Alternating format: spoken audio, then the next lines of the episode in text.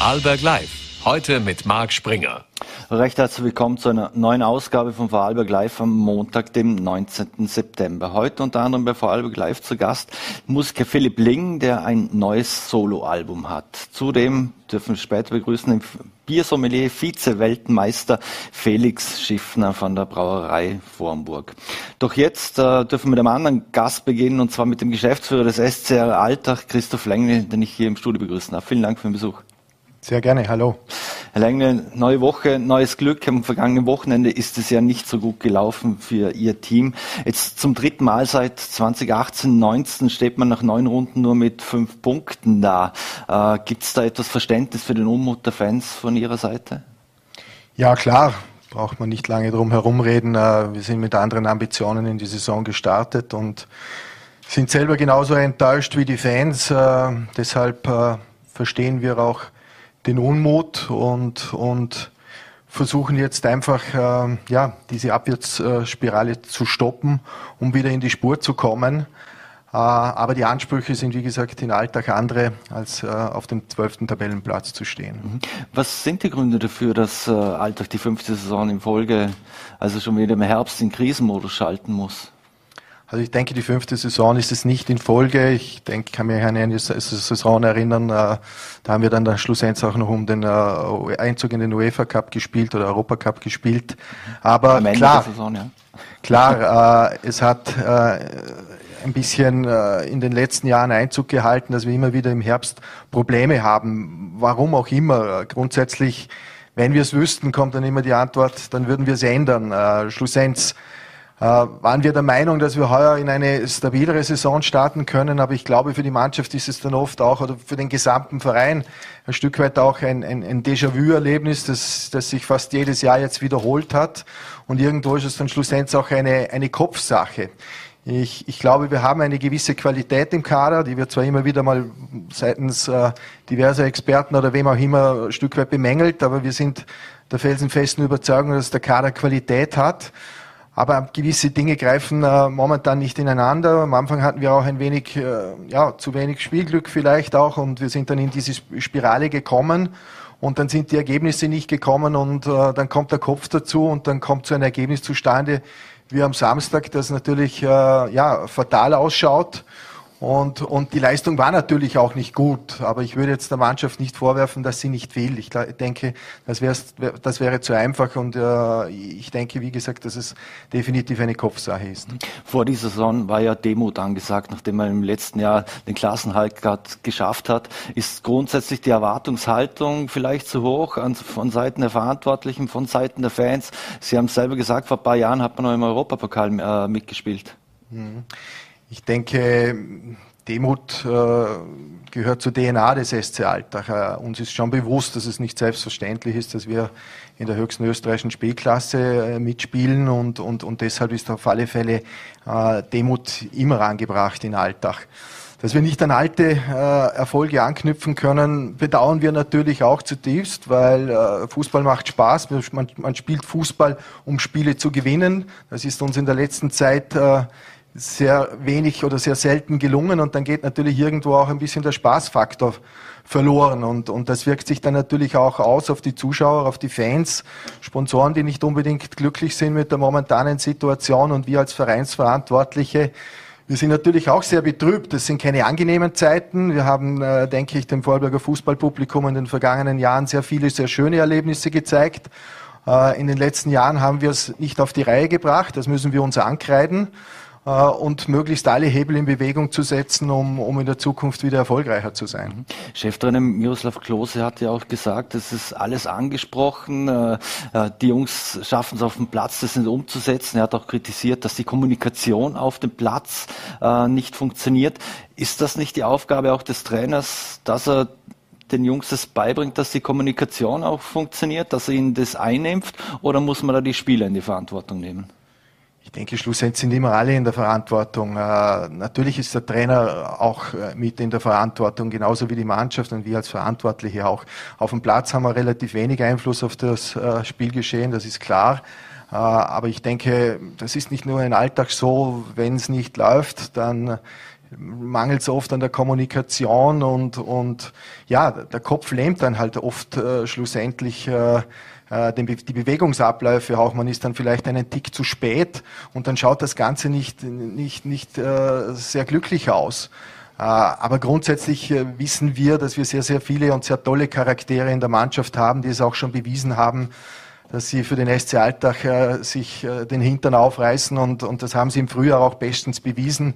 Und, und deshalb ist es für mich definitiv keine Charakterfrage, sondern es scheitert an diesen Basics, sagt man oft, äh, Kommunikation, an, an, an, an äh, ja, man verliert den Gegenspieler aus den Augen.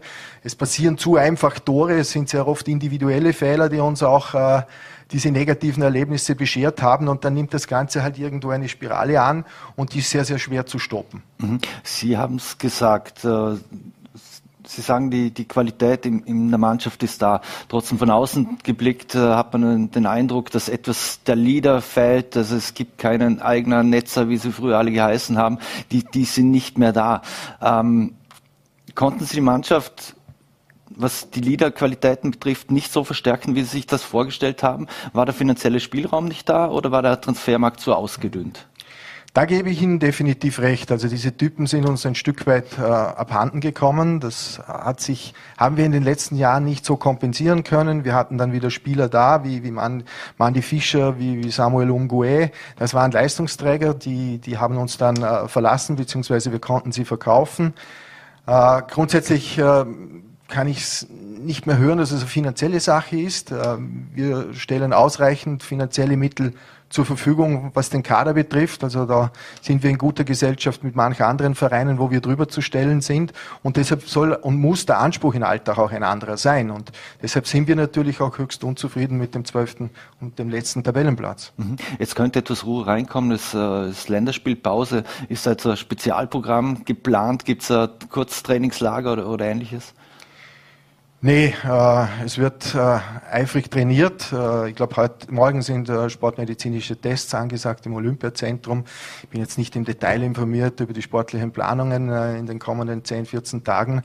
Aber es sind äh, Trainingseinheiten angesagt, intensive Trainingseinheiten. Ich weiß, dass am Donnerstag ein Testspiel in den FC Dortmund angesagt ist und, und wir müssen jetzt einfach diese Zeit nutzen, um alle Hebel in Bewegung zu setzen, damit wir uns für das Spiel in 10, 14 Tagen gegen die SV Ried rüsten. Das wird das Duell letzter gegen vorletzter.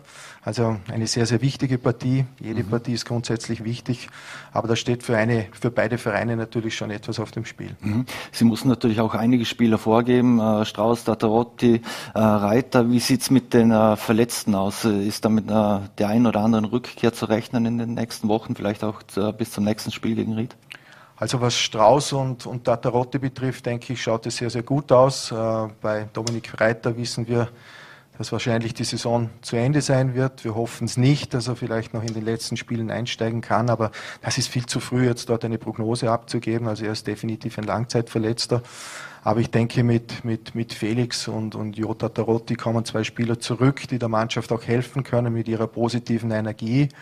Und wir werden jeden brauchen jetzt, äh, um, um, um diese Energie, dieses gemeinsame Gemeinschaftsgefühl wieder hineinzubekommen. Das war am Anfang der Saison definitiv spürbar vorhanden und, und dann hat es äh, ein paar Momente gegeben, die, wo das Pendel nicht in unsere Richtung ausgeschlagen hat und, und so ist dann äh, diese ja, äh, kleinere Krise äh, wieder zustande gekommen. Mhm. Ihr Kader umfasste insgesamt 30 Spieler. Also hat man da, wenn ich mir anschaue, andere Bundesliga-Teams, schaue ich über die Grenze zu den Bayern, die haben 24 Spieler drin in einem, in einem Kader. Ich weiß, das ist natürlich nicht zulässig, die, die, dieser Vergleich. Aber warum 30 Spieler und hat man vielleicht zu sehr auf äh, Masse statt Klasse gesetzt? Denke ich nicht. Äh, ich glaube nicht, dass unser Kader jetzt größer ist äh, wie der Kader manch anderes Bundesligisten in Österreich. Ähm, man darf ja da immer nicht vergessen, bei uns sind sämtliche Jungprofis angeführt, teilweise auch Spieler, die noch äh, überhaupt keinen Profivertrag unterschrieben haben. Und das verzerrt dann ein Stück weit auch das Bild. Sind auch Langzeitverletzte da, äh, mit, mit, mit Sandy Krischmann, jetzt leider, wie vorher erwähnt, mit Dominik Reiter. Also an der Kadergröße liegt es nicht. Äh, aber es ist auch kein großes Geheimnis, dass wir uns noch von dem einen oder anderen Spieler trennen wollen und dass da im Winter vielleicht auch wieder eine gewisse Bereinigung äh, stattfinden soll. Um, um wieder Luft äh, für neue Spieler zu schaffen. Mhm. Wer trägt die Verantwortung für die Transferpolitik beim SCR Alltag? Ist der scheidende äh, sportliche Koordinator, äh, Leiter Werner Graber? Natürlich, das haben wir einen, einen Sportdirektor. Der Sportdirektor ist hauptverantwortlich für diese Themen. Äh, ich nehme mich auch nie aus. Äh, ich bin natürlich als Geschäftsführer dann schlussendlich in allen Bereichen in der Endverantwortung auch mit dabei. Mhm. Überhaupt kein Thema. Und wir haben natürlich auch äh, entsprechende Gremien, aber die sind natürlich nicht in die Transferpolitik äh, mit eingeweiht und, und äh, diese Dinge laufen hauptsächlich äh, Sportdirektor und Trainer sind dort involviert und meine Wenigkeit auch. Mhm. Mitte Oktober wird Werner Graber gehen, nach, nach nur 16 Monaten. Welche Rolle haben die öffentlichen Anfeindungen gegen seine Person, glauben Sie, bei dieser Entscheidung gespielt? Ja, ich kann im Endeffekt nur das wiederholen, was er im Gespräch mir gegenüber betont hat. Und, und das war einfach so, dass ähm, für ihn dann irgendwo das Fass voll war und er die Konsequenzen gezogen hat und für sich die Grundsatzentscheidung getroffen hat, dass er nicht mehr weiter in diesem Amt zur Verfügung stehen möchte und dass er sich beruflich verändern möchte, was es natürlich zu, zu respektieren und zu akzeptieren gilt. Mhm. Was ja immer wieder betont wird in Bezug auf Werner Grabe ist, dass er sehr gute Arbeit geleistet hat, wenn es um Struktur geht äh, und, und, Weiterentwicklung, auch was den Verein selbst betrifft. Ähm, haben Sie als Geschäftsführer und auch das Präsidium ihm da vielleicht in eine falsche Personalrolle hineingenommen? Wäre er in einer anderen Position vielleicht besser aufgehoben gewesen? Nein, denke ich nicht, weil er diese Kompetenzen ja auch mitbringt und dieses Anforderungsprofil für diesen äh, Job. Und äh, wir haben uns das damals äh, sehr, sehr gründlich äh, überlegt. Das war ein sehr, sehr fundierter Prozess. Äh, schlussendlich hat es jetzt nicht, äh, hat jetzt nicht diese große Erfolgsgeschichte gegeben, die wir uns alle gewünscht haben und, und von der wir auch ausgegangen sind. Und, und jetzt ist halt sein, sein vorzeitiger Rücktritt von ihm äh, so, so gewählt worden äh, und wir müssen uns jetzt neu aufstellen und neu positionieren und äh, dem gilt äh, auch die Arbeit in den nächsten Wochen. Mhm. Auf der persönlichen Ebene schmerzt das nicht sehr, wenn, wenn, wenn jemand geht, der, der Spieler war, der Trainer war, der im Marketing gearbeitet hat, der, der jetzt Sportdirektor war und offensichtlich, äh, also sein, vieles sein, von seinem sportlichen Leben für den Verein gegeben hat und ganz offensichtlich die Alltag-DNA äh, wirklich drinnen hat, dass der auch bei den Fans überhaupt keinen oder nur wenig bis gar keinen Bonus hatte. Ja, oder sind das denke, nur eine kleine Gruppe? Ich denke, zum einen ist es definitiv eine relativ kleine Gruppe, äh, aber man darf nie vergessen, ich denke, ihm wird da auch Unrecht getan. Er hat äh, maßgeblich dazu beigetragen, dass der SC Alltag sich sehr, sehr gut entwickelt hat in seinen verschiedensten Funktionen, in denen er tätig war. Und äh, ja, diese Anfeindungen, die dann oft äh, stattfinden oder diese Kritik, nichts gegen berechtigte Kritik, der müssen wir uns stellen und, und der sind wir auch in unseren Positionen äh, ausgesetzt und, und das ist auch völlig in Ordnung. Aber ein paar Dinge dürften dort dabei gewesen sein, die auch unter der Gürtellinie waren. Äh, aber wie gesagt, schlussendlich sollte man auch nie die, die guten Dinge vergessen und ein Abschied tut immer weh. Egal, äh, ob ein Spieler geht, äh, ob ein verdienstvoller Mitarbeiter, wie es jetzt im Falle von Werner ist. Es tut immer weh, aber das gehört zum, zum Sport, zum Fußball, zum Business dazu. Und ja, man lernt halt mit der Zeit auch mit diesen Dingen umzugehen, aber das Wichtige ist, wie man auseinandergeht. Und das hat sich in der Vergangenheit gezeigt. Wir sind ja zweimal bereits auseinandergegangen, aber der Weg war dann wieder irgendwann ein gemeinsamer. Das heißt immer, die, die, die, das Auseinandergehen war damals respektvoll und würdevoll und so wird es auch dieses Mal sein. Äh, ja, es ist nicht der Erfolg eingetreten, den wir uns gewünscht haben und äh, das ist ein Stück weit das Business. Mhm. Bis wann soll die, die Nachfolge geregelt äh, werden? Sie haben es gesagt, im, im Winter wird der Kader vermutlich ausgedünnt. Es wird, es ist auch nicht auszuschließen, dass der eine oder andere wahrscheinlich noch dazukommen wird und da wird es wohl einen Sportdirektor brauchen, der da auch gleich die Fäden zieht. Also ausgedüngt würde ich nicht sagen. Ich habe gesagt, ein Stück weit werden wir es bereinigen. Ich habe eingangs betont, ich habe nach wie vor Vertrauen in den äh, bestehenden Kader. Da ist definitiv Qualität da. Und wenn wir den einen oder anderen Typen dazu finden, ähm, der, der die Aufgabe annimmt und der bereit ist, vorne wegzugehen, äh, dann glaube ich, ähm, dass wir wieder stabil genug sind, um, um, um bessere Zeiten zu erleben. Mhm. Weil es stehen noch sieben Spiele aus. Am 12. November müssen Sie dann nach, nach Lustenau äh, zum Derby, bevor es am 10. Februar im nächsten Jahr dann wieder losgeht. Das könnte ja ein durchaus ungemütlicher Winter werden. Könnte, ist alles hypothetisch. Äh, wir gehen davon aus, dass es nicht so ist. Und äh, wenn wir mit dieser Intention auch antreten würden, äh, hätten wir, glaube ich, schon von vornherein verloren. Ich glaube, wir sind gut beraten, uns auf uns zu konzentrieren. Das haben wir auch immer so gemacht. Und so ist es auch jetzt. Und wir werden der Mannschaft alle Unterstützung, die sie benötigt, zur Verfügung stellen und auch dem Trainerteam. Aber schlussendlich sind sie jetzt alle gefordert natürlich auch, damit der SC Alltag wieder erfolgreich ist und, und dem äh, werden wir von Seiten des Vereins auch alles, alles unterordnen. Mhm. Sie sind zwar im Tabellenletzter, aber trotzdem liegen zwischen Rang 12 und Rang 4 eigentlich nur sieben Punkte, wenn ich wenn es richtig im, im Kopf habe. Ich kann es also nicht sagen. Gibt es eigentlich noch keinen Grund, um nervös zu werden in Alltag? nervös. Es ist Unruhe da und es ist berechtigt äh, Unruhe da. Da müssen wir uns auch nichts vormachen, aber äh, Nervosität, Angst wäre jetzt, glaube ich, ein, ein, ein schlechter Berater. Wir müssen versuchen, kühlen Kopf zu bewahren. Wir müssen versuchen, die Dinge auf das Wesentliche runterzubrechen und, und, und die Kräfte bündeln und sammeln.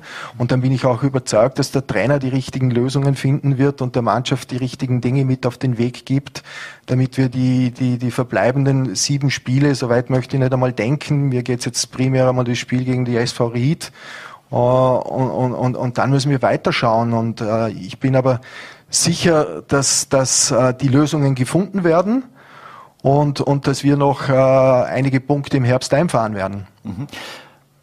Auch wenn es sportlich nicht so gut läuft unter Cheftrainer Miro Klose, wie ist der grundsätzlich im Wahlberg angekommen, auch aus persönlicher Sicht?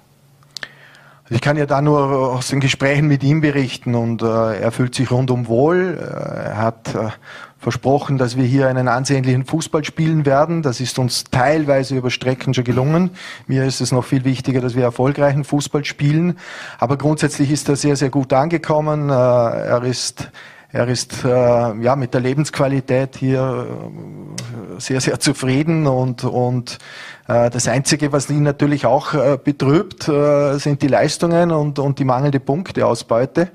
Wer ihn und seinen Erfolgshunger kennt, das hat ihn groß gemacht, das hat ihn zu diesem Weltstar auch gemacht. Wer, wer, wer seinen Werdegang kennt, weiß, dass er natürlich der Erste ist, der jetzt mit dieser Situation hadert. Mhm. Miroslav Klos ist gekommen, um zu bleiben, nicht nur selbst, sondern auch äh, für Sie. Also Trainerdiskussion wird es keine geben in Alltag? Definitiv nicht, nein. Das wäre der falsche Ansatz. Äh, er hat vollste Unterstützung. Ja. Abschließend noch, äh, gehen wir mal weg von den, von den Herren, kommen wir, kommen wir zu den Frauen, weil bei den Frauen läuft läuft sehr hervorragend. Äh, die, die SPG SCR Alter FC Vorderland, die haben ja am vergangenen Wochenende die Damen von Wacker Innsbruck mit 9 zu 0 äh, vom Platz gefegt. Ähm, was macht dieses Frauenteam so stark und was macht es vielleicht auch besser als die Männer? schwer, schwer zu sagen. Äh, ich denke, die Mannschaft ist richtig, richtig gut. Äh, das haben wir auch äh, zu Beginn der Saison gewusst. Ich denke, Tobias Thies als sportlicher Leiter und, und Bernhard Sommer als Trainer haben hier einen sehr, sehr guten Job in der Kaderzusammenstellung gemacht. Ich denke, wir sind von den Budgetmöglichkeiten, was den Frauenfußball betrifft, auch unter den Top-Vereinen anzuführen. Das sind wir natürlich im, im, im Herrenbereich nie und nimmer. Äh, und, und, und dann ist es auch möglich, äh, die, die, die Ausgewogenheit in dieser Liga ist nicht so gegeben. Äh, deshalb gibt es so, solche Ergebnisse 9 zu 0 gegen Wacker Innsbruck. War, war toll. Ich war selber nach dem Spiel noch Zeuge einiger dieser Tore und war eine tolle Atmosphäre. Und äh, wir unterstützen das Damenteam sehr, sehr, sehr gut. Und die haben, äh, glaube ich, einen sehr, sehr hohen Stellenwert bei uns im Verein. Das spüren sie auch. Und sie zahlen es mit Leistungen zurück. Mhm. Die haben noch unlängst einen Rekord aufgestellt in, der Frauenbundesliga mit über 1648 Zuschauern. Was, was zeigt dass auch Frauenfußball immer attraktiv attraktiver wird hier im Ländle? Definitiv. Ich denke nicht erst seit der letzten Europameisterschaft, sondern dieser Boom war vorhersehbar schon in den letzten Jahren und ich denke, da ist noch einiges an Luft nach oben, äh, sowohl in Vorarlberg als auch in Österreich wie auch weltweit. Der Frauenfußball wird in der Zukunft noch einen höheren Stellenwert bekommen und, und äh, wir möchten äh, Altach und Vorarlberg dort in der Zukunft auch in der höchsten Spielklasse sehr, sehr gut vertreten und dem werden wir auch einen hohen Stellenwert im Verein einräumen. Zum Schluss noch ein, ein sehr aktuelles Thema, nicht unbedingt nur auf den Fußball betreffend, das sind ja die Energiepreise, Energiekrise etc. Äh, was machen Sie in Alltag oder was versuchen Sie in Alltag, äh, dass man Energie spart? Äh, wird da auch versucht, mehr unter Flutlicht zu trainieren und ähnliches? Ja, wir haben schon auch ein paar Energiesparmaßnahmen bei uns im Verein eingeführt, um unseren Beitrag dort auch zu leisten. Das Ziel ist so circa 50, 15 bis 20 Prozent die Energie einzusparen. Und da haben wir verschiedenste Maßnahmen von LED-Beleuchtungen. Die neue Flutlichtanlage wird jetzt mit LED bestückt.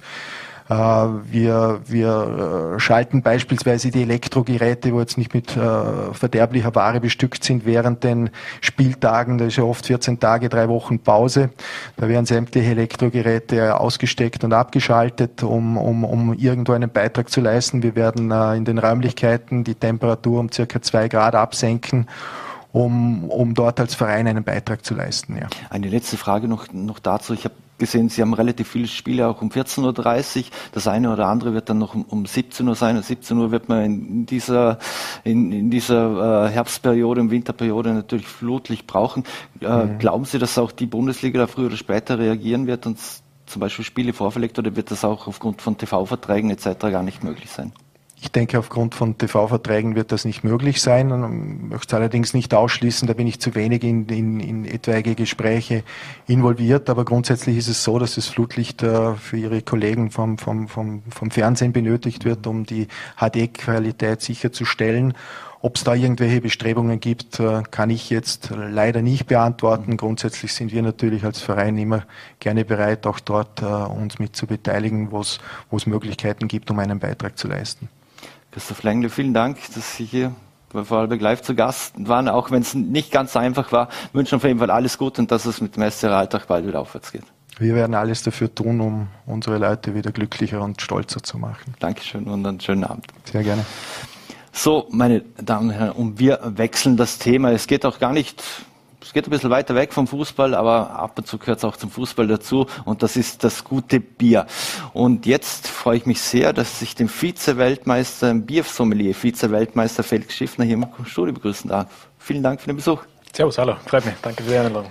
Herr Schiffner, jetzt muss man zweimal Gold und einmal Bronze konnte die Brauerei Vormburg beim European Beer Star Award äh, einfahren und Sie wurden zum Biersommelier Vize-Weltmeister gekürt, beziehungsweise haben sich das dort erarbeitet. Was bedeutet Ihnen das? Erstens mal auch für die Brauerei und auch für Sie persönlich.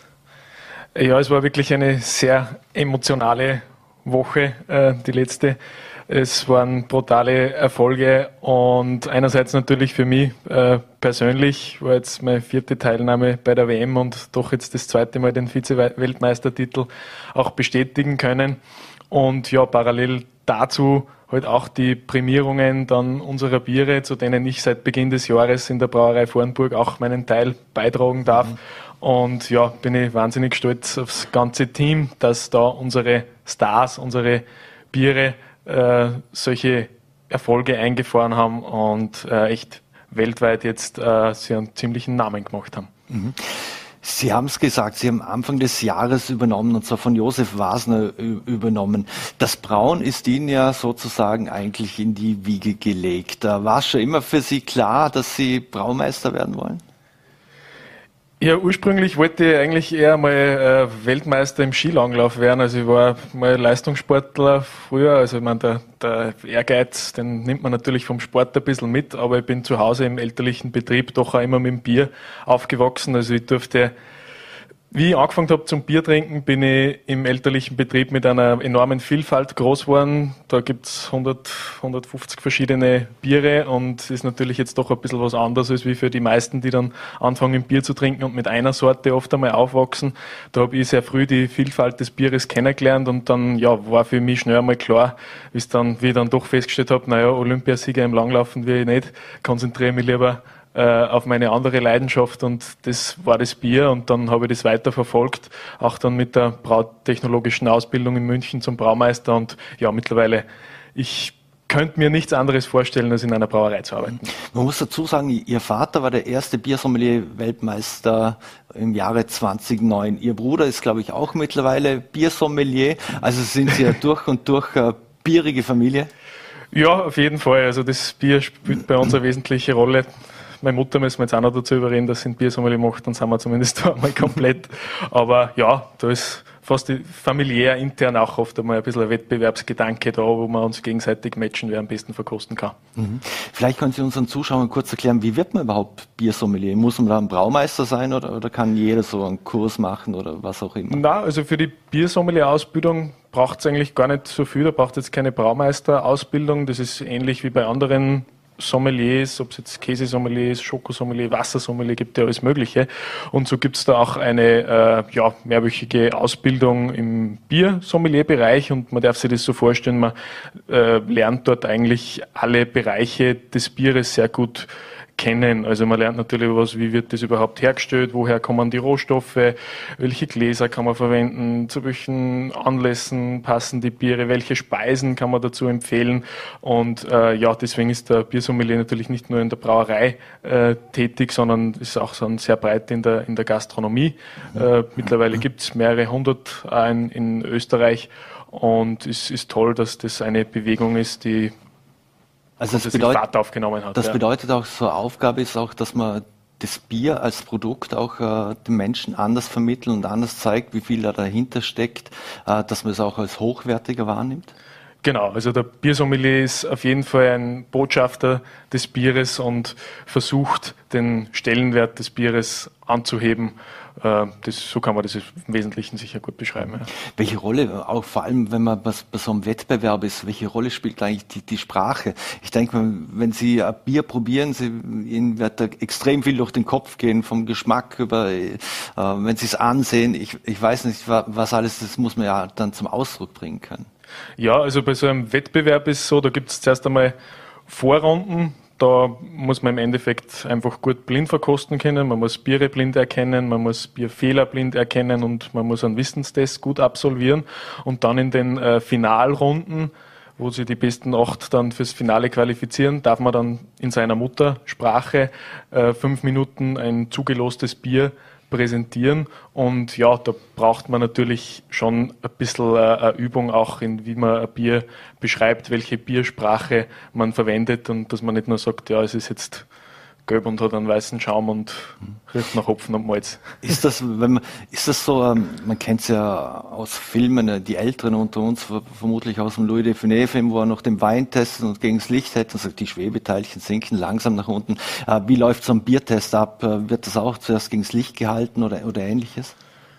Genau, also man muss auf jeden Fall Bier auch mit allen Sinnen verkosten. Also es ist auf jeden Fall ein richtiges Glas einschenken und dann beurteilt man die Farbe, man beurteilt die Trübung, äh, die Feinbohrigkeit des Schaums.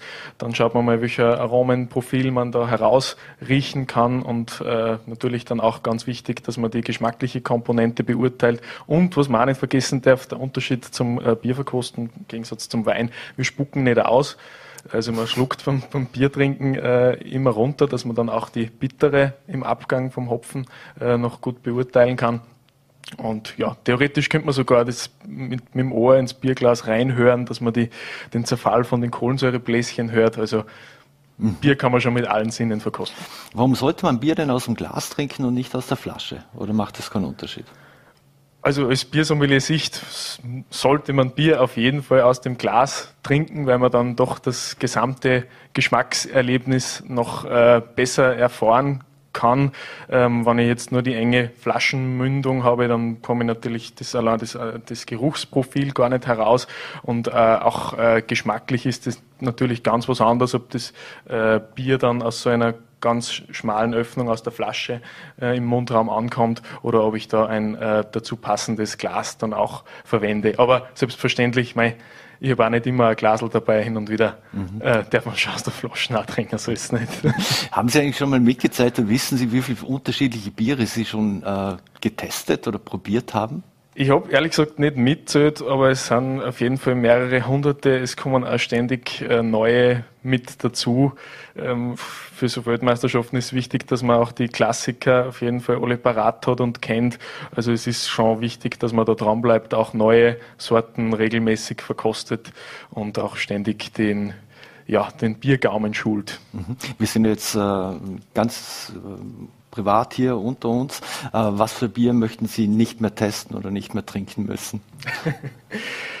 ja, puh, hin und wieder bekommt man natürlich schon auch Biere, die irgendeinen Fehler haben, die vielleicht äh, im, im, Laufe der Zeit extrem sauer äh, geworden sind. Also es gibt Bierfehler, die im Laufe des Produktionsprozesses entstehen können.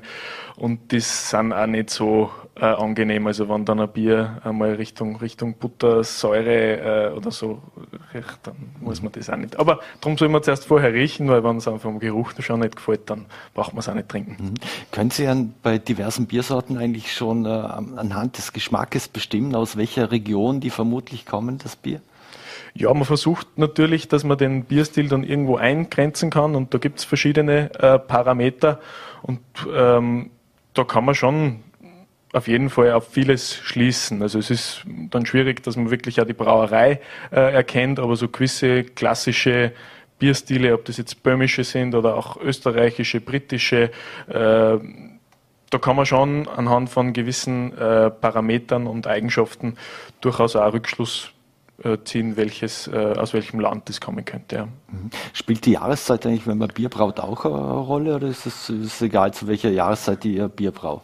Also mittlerweile können wir zu jeder Jahreszeit in gleicher Qualität Bier brauen. Äh, es hat natürlich eine Zeit gegeben, wo es überhaupt nur möglich war, in, im Braujahr Bier zu brauen. Also da hat es dann auch äh, die, den Zeitraum von Michaeli bis Georgi gegeben, also Ende September bis Ende April, wo man nur brauen durfte, weil es im Sommer zu gefährlich war, dass die Brauereien äh, abgebrannt wären, wo man da die, die Würze dann im, im Sudhaus gekocht hat und da war es wirklich nur erlaubt, auch in diesen Monaten dann Bier zu brauen. Mittlerweile können wir es äh, aufgrund der natürlich technischen Modernisierungen in der Braubranche äh, das ganze Jahr über frisches und auch gleichbleibende Qualität beim Bierbrauen. Mhm. Wenn ich mir ein Bier im Glas einschenke, äh, dann, dann gibt es einen Schaum. Was für eine Rolle spielt der Schaum? Ist das ein Qualitätsmerkmal oder ist das eigentlich etwas, das man nur für die Werbung braucht und damit es ein, ein schönes TV-Bier gibt? Also bei uns in Österreich haben wir eine Bierkultur, die auf jeden Fall darauf setzt, dass wir eine wunderbare Schaumkrone haben. Also es ist wichtig für uns in Österreich, dass das Bier dann auch einen stabilen, feinporigen Schaum hat, dass der ein bisschen ein Häubchen hat, wenn man das draufzapft. Aber ja, es gibt natürlich auch Länder, und jetzt in Großbritannien, die haben ein bisschen einen anderen Zugang zum Schaum und äh, je weniger, desto besser. Mhm. Abschließend noch, Biere wurden immer facettenreicher und, und populärer jetzt und auch wenn man das, an das Craft-Bier denkt, mittlerweile gibt es ja fast kein Bier mehr, wo nicht irgendeine Geschmacks- oder Geschmackssorte drin sein. Sie haben sie eh ja schon angesprochen, Schokolade oder ich weiß nicht, Maracuja oder, oder, oder was auch immer. Ähm, hat aber dieser Trend zu, zu Kraftbieren und Ähnlichen auch ein bisschen das Ganze aus dem Dornröschen-Schlaf äh, genommen, also weg vom Klischee, Bier ist im Bierzelt oder, oder am Stammtisch äh, so, und jetzt ist es auch mehr in die, in die Gastronomie, in die gehobene Gastronomie Einzug gehalten hat? Ja, natürlich führt die ganze Biersommelier-Bewegung dazu, dass das Produkt vielfältiger wird und da die ganzen Einsatzmöglichkeiten erst einem auch einmal bewusst werden. Wobei ich schon immer auch betonen möchte, man kann auch allein mit den äh, Grundzutaten, sprich Wasser, Hopfen, Malz und Hefe, sehr viele unterschiedliche Bierstile und sehr viele unterschiedliche Geschmacksprofile brauen, weil die Rohstoffe in sich so vielfältig sind. Also ob ich jetzt an dem Malzklavier und an dem unterschiedlichen Hopfensorten spiele, die Vielzahl an Hefestämme, die es gibt. Also man kann sich auch da schon ziemlich austoben und das finde ich eigentlich nur wesentlich äh, spannender als andere Zutaten reingeben funktioniert, ist in Österreich auch nach Lebensmittelkodex erlaubt, werden aber immer kleine Randprodukte, Nischenprodukte sein. Und ja, ich finde, zur österreichischen Bierkultur passt trotzdem auch, dass man aus einem natürlichen, ein natürliches Produkt haben mit einfachen Zutaten, wo sonst nichts anderes drin ist und wir trotzdem eine sehr breite Geschmacksvielfalt äh, erzielen können. Eine letzte Frage noch. Wenn man Sie fragt, was ist der Unterschied ähm, zwischen einem Vorburger Stiftle und einem Oberländer zum Beispiel? Wie, was, wie erklären Sie das denn den Menschen? Ja, also das ist vom Rohstoff her schon ganz unterschiedlich. Wir haben dunklere Malze im Oberländer im Einsatz, die auch ein bisschen leicht karamellige Noten dann mitgeben. Wir haben auch eine ganz andere äh, Hopfensorte bei den äh, beiden Bieren drinnen. Die eine ist ein bisschen fruchtiger, die eine eher ein bisschen grasiger. Äh, das Oberländer halt dann auch ein bisschen kräftiger von, von Stammwürze und Alkoholgehalt, also eher so das, das Festlichere, sprich, ja, Stiftle, so das Bier für den, für den Alltag, das kann man immer trinken. Mhm. und so zum, zum, ähm, zum Essen dann dazu ein schönes, frisches Oberländer, also zwei verschiedene Biere und in alle, beide sind nur die vier Grundzutaten vom Bier mhm. drinnen. Eine allerletzte Frage. Es gibt Rohstoffmangel in den verschiedensten Bereichen. Wie sieht es mit dem Hopfen aus? Äh, haben es genug Hopfen oder müssen wir uns äh, Sorgen machen, dass es bald kein Hopfen mehr oder zu wenig Hopfen gibt zum Bierbrauen? Wir haben Gott sei Dank genug Hopfen äh, in der Brauerei, auch noch vorrätig, nachdem die heurige Ernte beim Hopfen eher schlecht war. Das ist, es ist eigentlich fast immer gleich, wenn man gute Gerstenernte hat, so wie es heuer war, dann ist meistens ein schlechtes Hopfenjahr und umgekehrt. Also da ist man schon froh als Brauerei, wenn man da auch ein bisschen vorgesorgt hat und jetzt nicht nur von der Ernte abhängig ist, weil da wird's heuer doch, gibt's heuer doch ein paar Ausfälle. Ja. Mhm. Felix Schiffen, recht herzlichen Dank, dass Sie sich Zeit genommen haben für Vorarlberg Live und herzliche Gratulation nochmals zum Vize-Weltmeistertitel. Beim nächsten Mal wird es ja der Weltmeistertitel, das sind immer gute Dinge und auch äh, für die tolle Leistung fürs Vornburger Bier. Vielen Dank. Danke Dankeschön. Sehr. Servus. So, meine Damen und Herren, und wir wechseln jetzt noch einmal das Thema und machen hier im Studio einen fliegenden Wechsel. Vor allem jetzt hatten wir Fußball, jetzt haben wir Bier und was fehlt da noch? Die Musik. Und ich freue mich sehr, dass ich jetzt Philipp Link begrüßen darf. Grüß dich, habe dir. Das passt super. Das passt. Fußball, Bier und Musik. Genau. Philipp, ähm, Heute ist äh, dein erstes Album, also neues Soloalbum Werkstatt äh, digital erschienen. Ähm, wie lange hast du in der Werkstatt daran getüftelt und woher rührt der Name? Denn wir sind da hinten in das Cover. Genau, ähm, also das erste Stückchen für das Album ist geschrieben worden vor vier Jahren, genau der Werkstatt von meinem Opa. Und das ist mein Raum gewesen, wo ich geschafft habe, wo ich geschrieben habe, wo ich aufgenommen habe und war auch schlussendlich den, der, die Initialzündung für das Cover entstanden ist, genau. Mhm. Hat es einen besonderen emotionalen Bezug für die Orchette äh, in der Werkstatt äh, da als Inspiration des Herz am Näher, als äh, kreative Quelle? Total, also der, der Raum ist sehr äh, geschichtsschwanger mit äh, ganz vielen Sachen, die Erinnerungen äh, wiedergeben, wie früher auch dem Opa geholfen. Er ist Sattler und äh, hat dort in der Werkstatt mitschaffen dürfen. Und äh, für den her ist es eine wunderbare Umgebung gewesen, wo ich dürfen mitschaffen durfte, ja. In, wir dürfen nur ganz kurz hören in das äh, neue Album von Philipp, beziehungsweise in einen Song und äh, darf die Regie gerade jetzt bitten.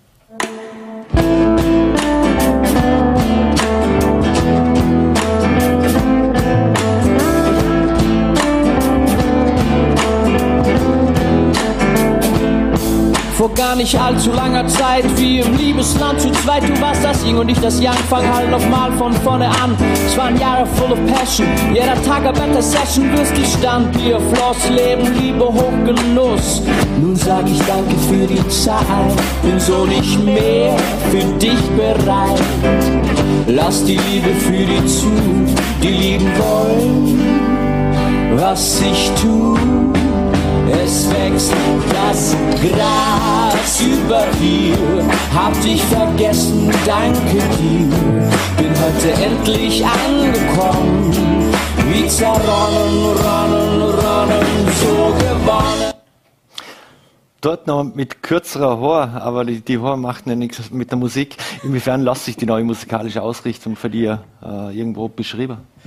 Also das Wichtige an dem Album ist für mich, dass wir eine große Bandbreite auf verschiedenen Musikstilen sagen und auf verschiedenen Songs. Und vom Songwriting her ist dort meine Intention gewesen, zum äh, möglichst äh, viel zum Sagen. Also ein Curriculum vitae zum Sagen, du hast Gitterballade.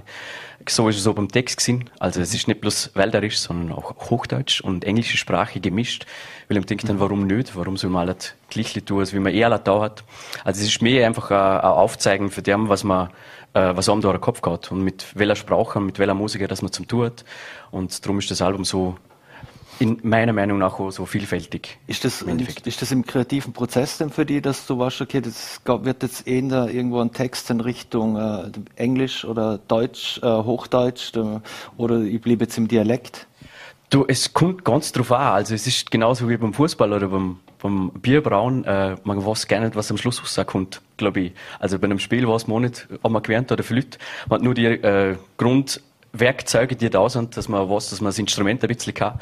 Also vielmal sind in dem Songprozess, Entstehungsprozess, äh, ganz wichtig ist die Improvisation. Also, und natürlich auch Gefühlszustände, die ja am jeweiligen Tag sind. Jetzt zum Beispiel haben wir brutal durchgekriegt, durch das, dass man so viel über das Bier geredet hat.